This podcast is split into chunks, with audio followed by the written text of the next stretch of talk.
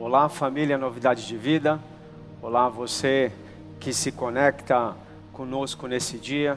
Seja muito bem-vindo. Nós estamos iniciando mais um culto de celebração, de festa, ainda que não juntos fisicamente, mas ligados, conectados no mesmo espírito. E por isso eu te dou as boas-vindas, te abençoo para receber esse tempo de ministração, essa palavra para que possamos dar os passos corretos nessa fase tão difícil que temos vivido como comunidade, como nação, como mundo. E eu escolhi um tema para essa ministração hoje, bastante provocativo, mas que expressa exatamente o que está no meu coração para ministrar nesses dias. E eu tenho percebido que, com, com o desenvolver dessas semanas, é, nós já entramos numa nova fase dessa pandemia. No início existia muitas pessoas, existiam muitas pessoas é, pensando que o mundo ia acabar, pensando que ia demorar, que, que isso ia é, extinguir com a raça humana. Mas hoje nós já estamos entrando num novo momento, onde alguns lugares já começam, ainda que muito gradativamente, mas retomar uma certa normalidade, nós entramos numa nova fase. E eu percebo que caiu a ficha de algumas pessoas de que o mundo não vai acabar, né? de que não acabou tudo, mas que essa temporada difícil vai passar. Então, cada vez mais nós colocamos o foco agora em como nós vamos sair desse, dessa temporada. E eu começo e eu percebi que nós temos já dois tipos de pessoas. Né? Algumas já estão bem, passando bem por essa fase, até conseguindo colher frutos do que semeou nessas duas, três, quatro semanas anteriores. As pessoas estão saindo mais fortalecidas, estão até conquistando, há muita gente assim, mas por um outro lado, há pessoas muito piores. Há pessoas que esse tempo tem sido muito ruim, muito nocivo, elas ao invés de conseguirem atravessar esse deserto, essa fase difícil, elas estão piorando. Elas estão afundando. Gente emocionalmente abalada, gente desesperada, gente perdendo o que tinha. E por isso eu fui meditar e buscar entender por que essa diferença. E esse é exatamente o tema, por isso que eu disse que ele é provocante, é porque alguns conseguem e outros não. E eu estou me referindo exatamente a isso, porque numa mesma temporada, numa mesma situação, alguns estão conseguindo ficar melhor, estão melhorando e outros estão piorando. E nessa minha busca, nessa minha meditação, é, eu identifiquei logo no início algo muito interessante. Minha primeira descoberta foi que isso também aconteceu exatamente nessa temporada espiritual que estamos vivendo. Nós temos falado sobre estar atento às coisas espirituais. Nós estamos no pós-Páscoa, acabamos de celebrar uma das maiores festas cristãs, um momento espiritual extraordinário, com muito significado. É, estamos agora a caminho de Pentecostes. Então, nós temos falado sobre essa temporada, temos é, chamado a atenção para nos desconectarmos um pouco da realidade física, óbvio, prestar atenção, acompanhar, mas também estar conectado com o mundo espiritual. E nessa temporada também existiram pessoas que conseguiram, que melhoraram e outras que pioraram. Por exemplo, enquanto Josué e Caleb passaram por essa fase de deserto, chegaram na terra prometida, saíram mais forte, conquistaram a terra prometida, essa nova temporada, a grande maioria morreu no deserto. A grande maioria dos hebreus não conseguiu atravessar o deserto, não passou pela temporada difícil e sequer chegaram à terra prometida. Da mesma forma eu tenho visto isso hoje.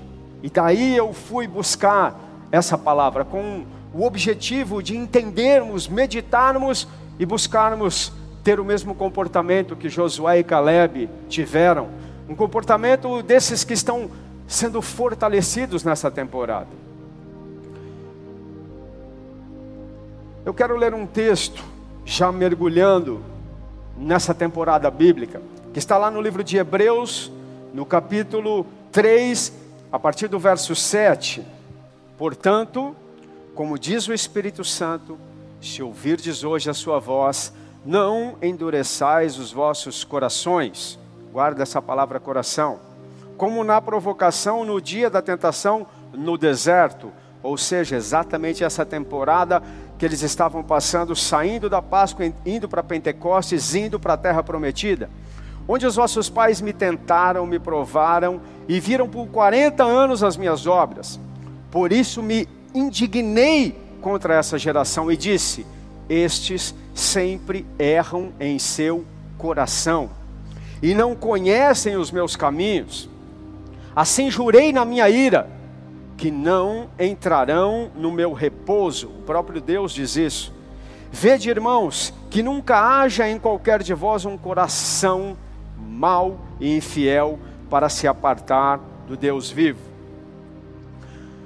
A primeira constatação que esse texto nos traz é de que problemas no coração impedem as pessoas de conhecerem os caminhos de Deus. Aqui afirma que estes sempre erram em seu coração e por isso não conhecem os caminhos de Deus. Ou seja, o nosso coração está diretamente ligado a conseguirmos ouvir e entender Deus e andar nos seus caminhos. E obviamente que a primeira coisa que precisamos entender é que o que a Bíblia chama de coração, ela não está falando do órgão tanto é que aqui no verso 12 diz que nunca haja em qualquer de vós um coração mau e infiel. Esse coração físico não fica infiel. Está falando de uma parte interior. Está falando do que nós chamamos de homem interior, a nossa parte espiritual, que na verdade ela é composta de algumas partes que eu quero detalhar. Presta bem atenção nisso, porque quando a Bíblia está falando coração, ela está falando de um conjunto de coisas. Está falando da nossa parte espiritual, está falando da nossa alma, da nossa mente, do nosso ego, está falando da nossa personalidade e do nosso caráter. E eu vou explicar um pouquinho cada uma dessas para que você entenda o que é coração na Bíblia. Alma está falando das nossas emoções, nossos sentimentos, onde estão alojadas as nossas percepções, onde ficam as tristezas, alegria, medo, eh, desespero, paz, mente. Quando fala mente, está falando sobre as nossas decisões, onde ficam os nossos pensamentos, os nossos hábitos. Quando fala de ego, está falando da vontade própria, está falando do nosso eu, onde nós temos as nossas preferências, os nossos gostos. Tudo isso, a alma, a mente, o ego, formam a nossa personalidade. E a essência da nossa personalidade é o nosso caráter. O caráter é a nossa parte mais íntima dentro do coração, dentro do que a Bíblia chama de coração. O caráter é quem nós somos quando ninguém está olhando. É quem é você quando ninguém está olhando. Esse é o teu caráter, a tua essência, o centro do teu coração. Segundo,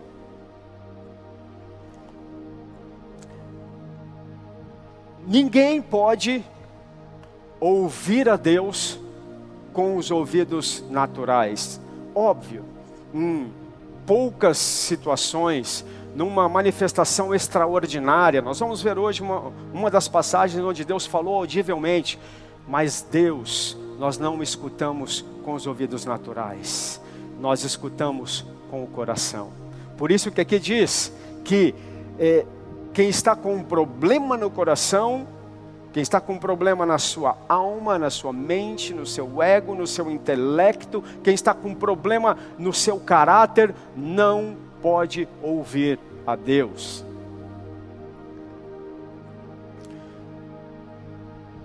O que esse texto diz, o que eu estou afirmando, é que o nosso homem interior vai definir como nós vamos passar essa temporada. Eu tenho visto pessoas hoje com problemas no seu coração. Gente com problemas no homem interior e por isso, talvez esse seja um dos principais motivos que muitos estão piorando durante a Covid e não conseguindo melhorar, crescer, conquistar. E um detalhe, eu tenho visto isso acontecer com gente sincera, gente que quer, mas não está conseguindo. E eu quero citar alguns exemplos, porque o meu objetivo com essa ministração é que você se conecte com essa palavra e que o teu coração seja curado. E que Deus possa usar esse tempo para curar o teu coração, para alcançar a tua alma, para alcançar a tua parte mais interior. Por exemplo, alguém com as emoções abaladas, com crise de pânico, alguém com medo, ansiedade, angústia, não consegue ouvir Deus. O coração não permite. Alguém que esteja colocando nesse tempo o seu gosto, as suas preferências acima da vontade de Deus, ouvindo as suas próprias vontades, não vai ouvir Deus. Alguém que esteja com a mente perturbada, tentando entender o que está acontecendo somente pela sua, pelo seu próprio conhecimento, pela razão humana, também não vai ouvir Deus. Alguém que está tendo um comportamento de mau caráter. O que é um, um, mau caráter? É alguém que está mostrando alguma coisa que não é. Temos visto muito isso, as pessoas mostrarem uma aparência de caridosos, mas quando elas não estão na frente das câmeras, quando elas não estão na frente de alguém, elas mudam completamente, não são quem elas realmente são no seu interior, mostram uma capa, isso é um problema de caráter. Problemas com esse tipo, gente com esse tipo de problema, jamais consegue ouvir a Deus. E não sou eu que estou falando isso. O próprio Deus afirma isso. Eu quero ler um outro texto. Isaías 29, 13 diz: Porque o Senhor disse: Pois que esse povo se aproxima de mim, e com a sua boca e com os seus lábios me honram, mas o seu coração se afasta para longe de mim. E o seu temor para comigo consiste só em mandamento de homens. Veja, o próprio Deus falando um texto muito forte contra os religiosos, aquelas pessoas que só se relacionam com Ele de uma forma superficial, um coração enganado, só se relacionam por costume, por hábitos, por tradições, não têm um relacionamento verdadeiro. Essas pessoas não conseguem ouvir a Deus. Essas pessoas estão enganadas no seu próprio ego, no seu próprio coração. Por outro lado, Deus nos ensina como nos relacionarmos com Ele. Aliás, se trata do primeiro mandamento. Foi logo a primeira coisa que ele disse. É, e isso foi confirmado por Jesus nesse texto que eu vou ler agora, em Marcos, no capítulo 12, no verso 29 e 30, diz: E Jesus respondendo-lhe: O primeiro de todos os mandamentos é: Ouve Israel, o Senhor nosso Deus e único Senhor.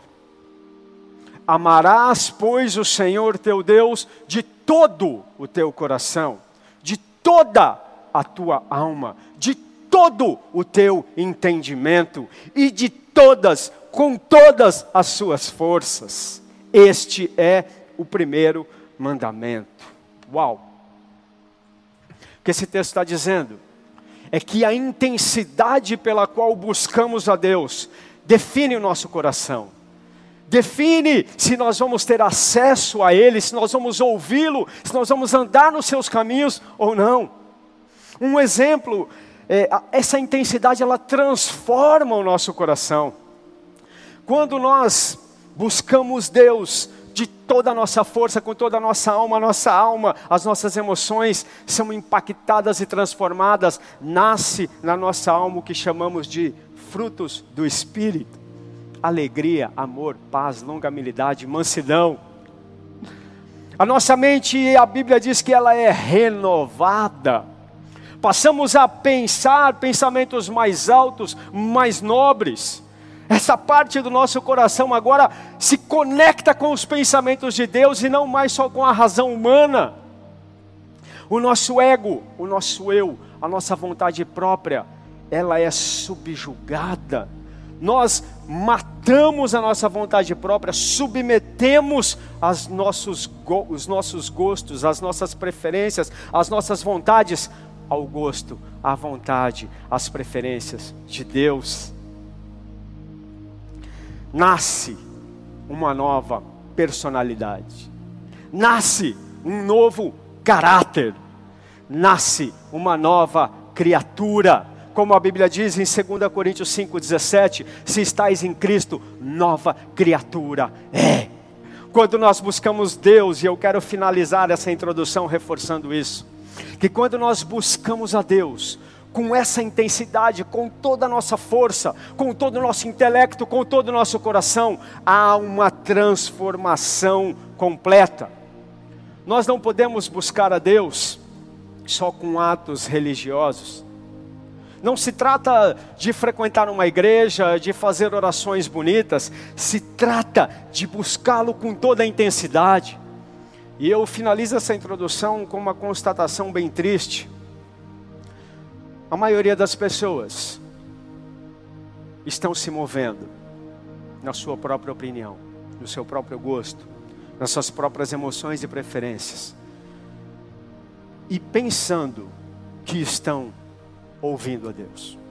Eu tenho visto e ouvido muita gente falar muita coisa errada como se estivesse certa, tomar decisões erradas, ser, serem movidos por causa de um coração errado, por causa de um coração, um homem interior ferido e doente. Continuando, eu quero chamar a atenção para a grande e especial temporada que estamos vivendo.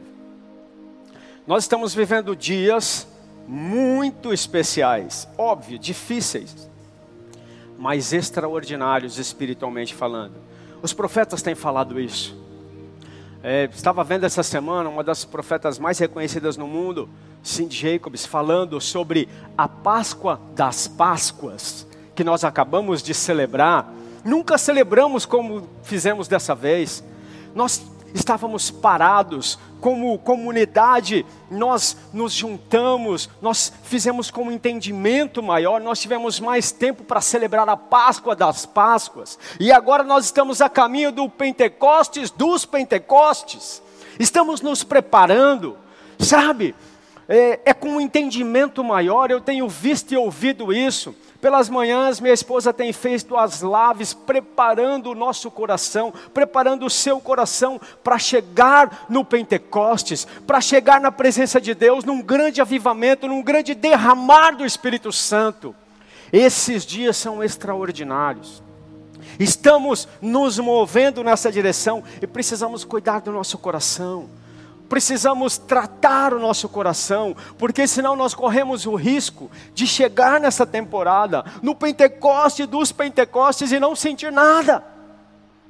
E não e sermos privados de participar, de experimentar algo extraordinário que vai passar. Nós já estamos vendo antes, no meio dessa temporada difícil, no meio de tanta confusão, pessoas ganhando emprego, foram mais de três, quatro, cinco pessoas, eu não sei direito agora. Ontem eu estava ouvindo um testemunho extraordinário de pessoas sendo curadas, de pessoas, através dessas, dessa preparação, tendo o coração transformado. E por isso, é tempo de cuidarmos do nosso coração. Porque senão pode acontecer o que aconteceu no Sinai, pode acontecer o que aconteceu em Jerusalém Vamos ler o que passou aqui no Sinai e o que aconteceu com o povo que estava lá. Em Êxodo 19, verso 16 ao 19, diz assim: Ao terceiro dia, ao amanhecer, houve trovões, relâmpagos e uma nuvem espessa sobre o monte. Deixa eu te contextualizar. Eles tinham acabado de sair aqui do Egito e 40, 50 dias depois chegaram no Monte Sinai lugar onde Deus ia se manifestar de uma forma extraordinária, onde eles iam receber as leis, tanto falada quanto os dez mandamentos escritos, escritos pelo próprio Deus. Um momento, talvez, como nunca houve sobre a face da terra, uma manifestação tão poderosa, um, um relacionamento tão íntimo entre Deus e os homens. E esse texto narra exatamente essa experiência. E ouviu-se um sonido de buzina muito forte, o chofar. Não era alguém tocando, era o próprio Deus. De maneira que o povo estava no arraial, que estava no arraial, estremeceu. E Moisés levou-o para fora do arraial, ao encontro de Deus, e puseram-se ao pé do monte. Nisso, todo o monte Sinai fumegava porque o Senhor descera sobre ele em fogo. A fumaça subia como a fumaça de uma fornalha, e todo o monte tremia fortemente. E crescendo o sonido da buzina, cada vez mais Moisés falava e Deus lhe respondia por uma voz. Aqui foi uma das únicas vezes, talvez das poucas vezes, que Deus falou audivelmente e ouviram não só com o coração, mas com os próprios ouvidos naturais. Porque Moisés falava e Deus respondia. Era um avivamento extraordinário, uma relação próxima, algo assustador estava acontecendo, algo que todos gostariam de experimentar, ver a presença de Deus manifesta dessa forma. Houve um grande derramar do poder, do poder de Deus. Êxodos 20, continuando, narra essa experiência mais detalhadamente. Ali no verso 18 e 19 diz: Ora, todo o povo presenciava os trovões e os relâmpagos, e o barulho da buzina, e o monte fumegava, e o povo, vendo isso, estremeceu e se afastou, e se pôs de longe e disseram a Moisés: Fala-nos tu, e ouviremos, mas não fale Deus conosco, porque não queremos morrer, ou para que não morramos. Presta atenção, querido. O que um coração doente faz? Eles estavam diante de uma manifestação tão poderosa de Deus como nunca tinha acontecido, algo que eles poderiam experimentar, mas por causa de um coração ferido pelo medo. Eles estavam apavorados, com medo. Por causa do medo, eles foram privados de experimentar esse grande avivamento que aconteceu nos dias de Pentecostes. Aqueles que estão presos no medo, nessa temporada, não vão ouvir a Deus, porque o seu coração, a sua alma está ferida. Aqueles que estão presos no medo, no pânico, no desespero, vão passar pelo Pentecostes dos Pentecostes sem receber nada, sem sendo privados de experimentar talvez a sua maior experiência com Deus. Isso aconteceu também em Jerusalém, no segundo grande Pentecostes. Um dia extraordinário que mudou o curso da humanidade. A promessa se cumpriu. O Espírito Santo Consolador, a terceira pessoa da Trindade, aquele que Jesus prometeu que enviaria, desceu. Atos 2 registra esse momento extraordinário. Até hoje existe esse lugar, não sei se o prédio exato, mas se você for em Jerusalém, você vai ver lá o cenáculo, o lugar onde eles se reuniram, talvez não seja exatamente aquela sala, mas foi naquela região, onde passou essa experiência, Atos 2, verso 2: de repente veio do céu um ruído, como que de um grande vento impetuoso, e encheu toda a casa onde eles estavam sentados. Eles apareceram línguas como de fogo, Lembra que no Sinai tinha fogo? Que se distribuíram, e sobre cada um deles pousou uma, e todos ficaram cheios do Espírito Santo e começaram a falar línguas novas, outras línguas. Esse dia mudou a história da humanidade. A partir desse dia, o próprio Deus veio habitar dentro do ser humano. O próprio Espírito Santo entrou, habita, nos capacita, nos habilita. E por incrível que pareça, muitos que estavam lá foram privados dessa experiência, porque estavam com um coração errado, porque estavam com um coração doente. No verso 12 e 13 registra isso. E todos pasmavam e estavam perplexos, dizendo uns aos outros: Que quer dizer isso? Porém, outros zombando diziam: Estão cheios de mosto, estão bêbados. Olha que coisa. Olha o que a incredulidade fez com essas pessoas. Assim como o medo é uma enfermidade do coração, a incredulidade também é. E ela privou eles de serem batizados pelo Espírito Santo. E ainda os levou a julgar e talvez até blasfemar contra o Espírito. Por isso, estar com o coração reto é tão importante, principalmente nesses dias. Olha aqui o, o que diz em Romanos 10, 9 e 8 mostrando que a incredulidade é um problema no nosso coração, porque nós cremos com o coração. A fé, ela não é algo da razão humana, a fé não é algo que nasce no seu intelecto, a fé nasce no seu coração, na sua personalidade, no seu caráter, fruto de um relacionamento com Deus. Isso diz aqui em Romanos 10, diz: no verso 9, a saber, se com a, se com a tua boca confessares ao Senhor Jesus Cristo, e em teu coração creres, em seu coração crer, é com o coração que nós cremos, que Deus o ressuscitou dentre os mortos, serás salvo. Visto que com o coração se crê, para a justiça, e com a boca se faz confissão para a salvação. Aqui eu preciso parar e falar diretamente para você que talvez não crê ou nunca confessou com a sua boca que Jesus Cristo é Filho de Deus, que Ele veio há dois mil anos atrás nessa terra e morreu na cruz do Calvário Deixa eu te dizer algo. Você não consegue acreditar nessa história pela tua mente humana. Você não consegue acreditar nisso se você for querer buscar evidências arqueológicas, ainda que existam.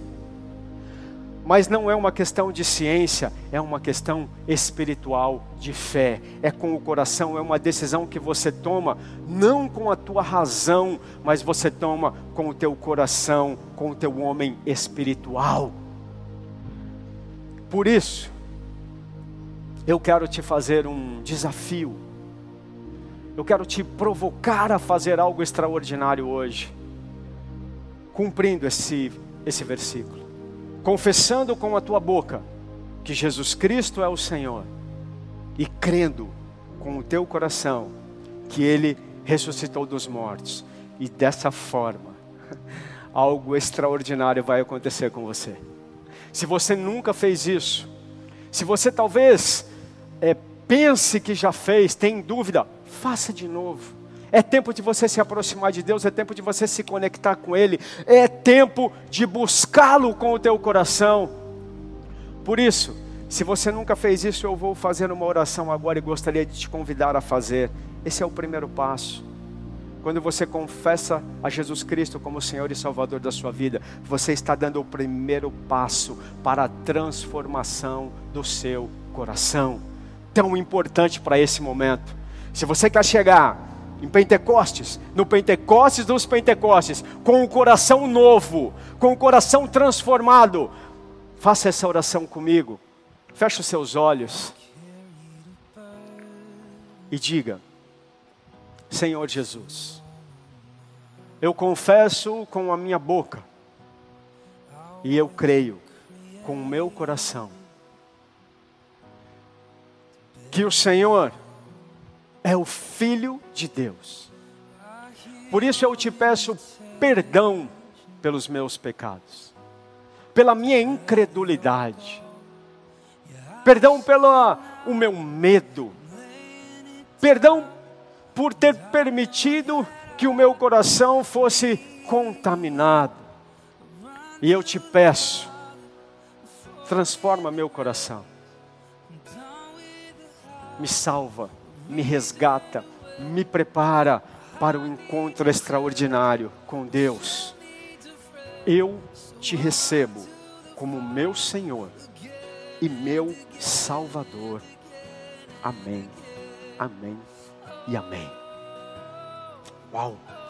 Se você fez essa oração pela primeira vez, ou fez de uma forma diferente dessa vez, por favor, escreve aqui nos comentários.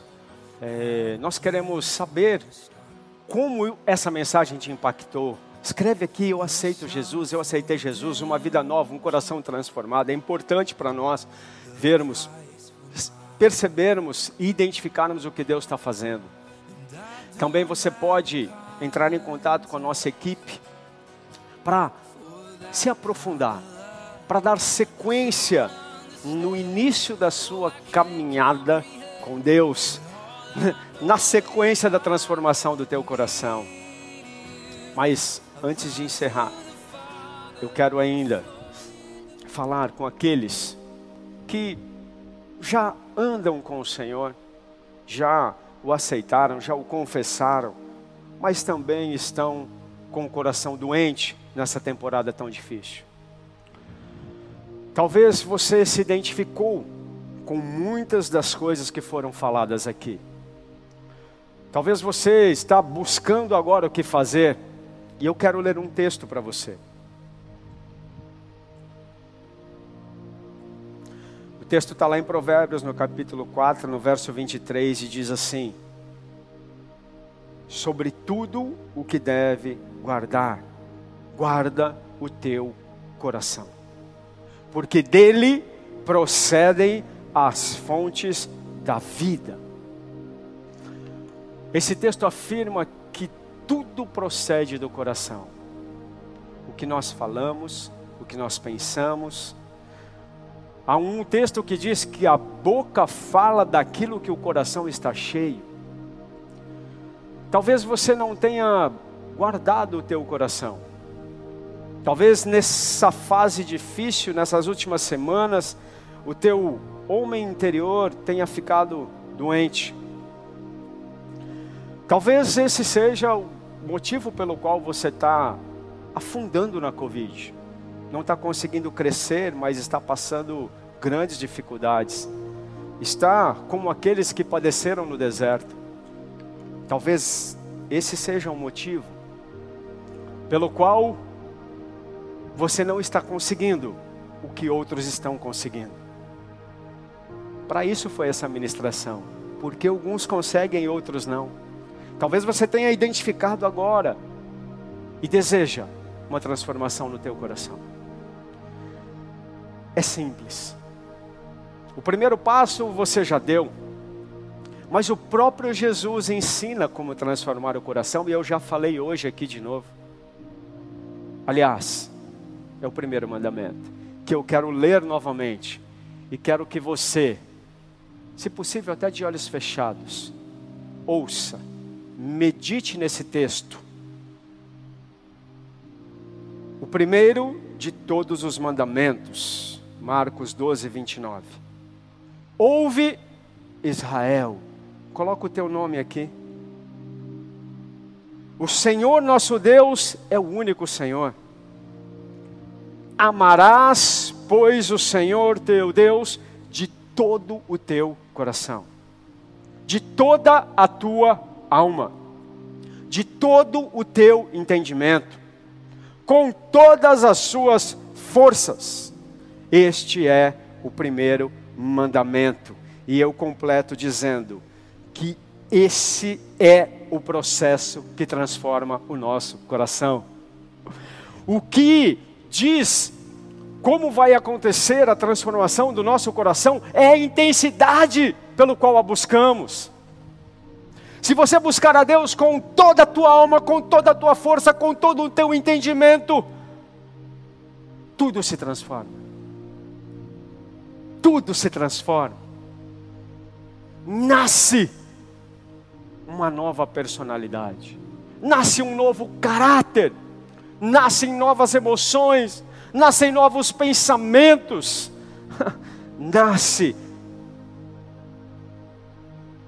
um eu rendido.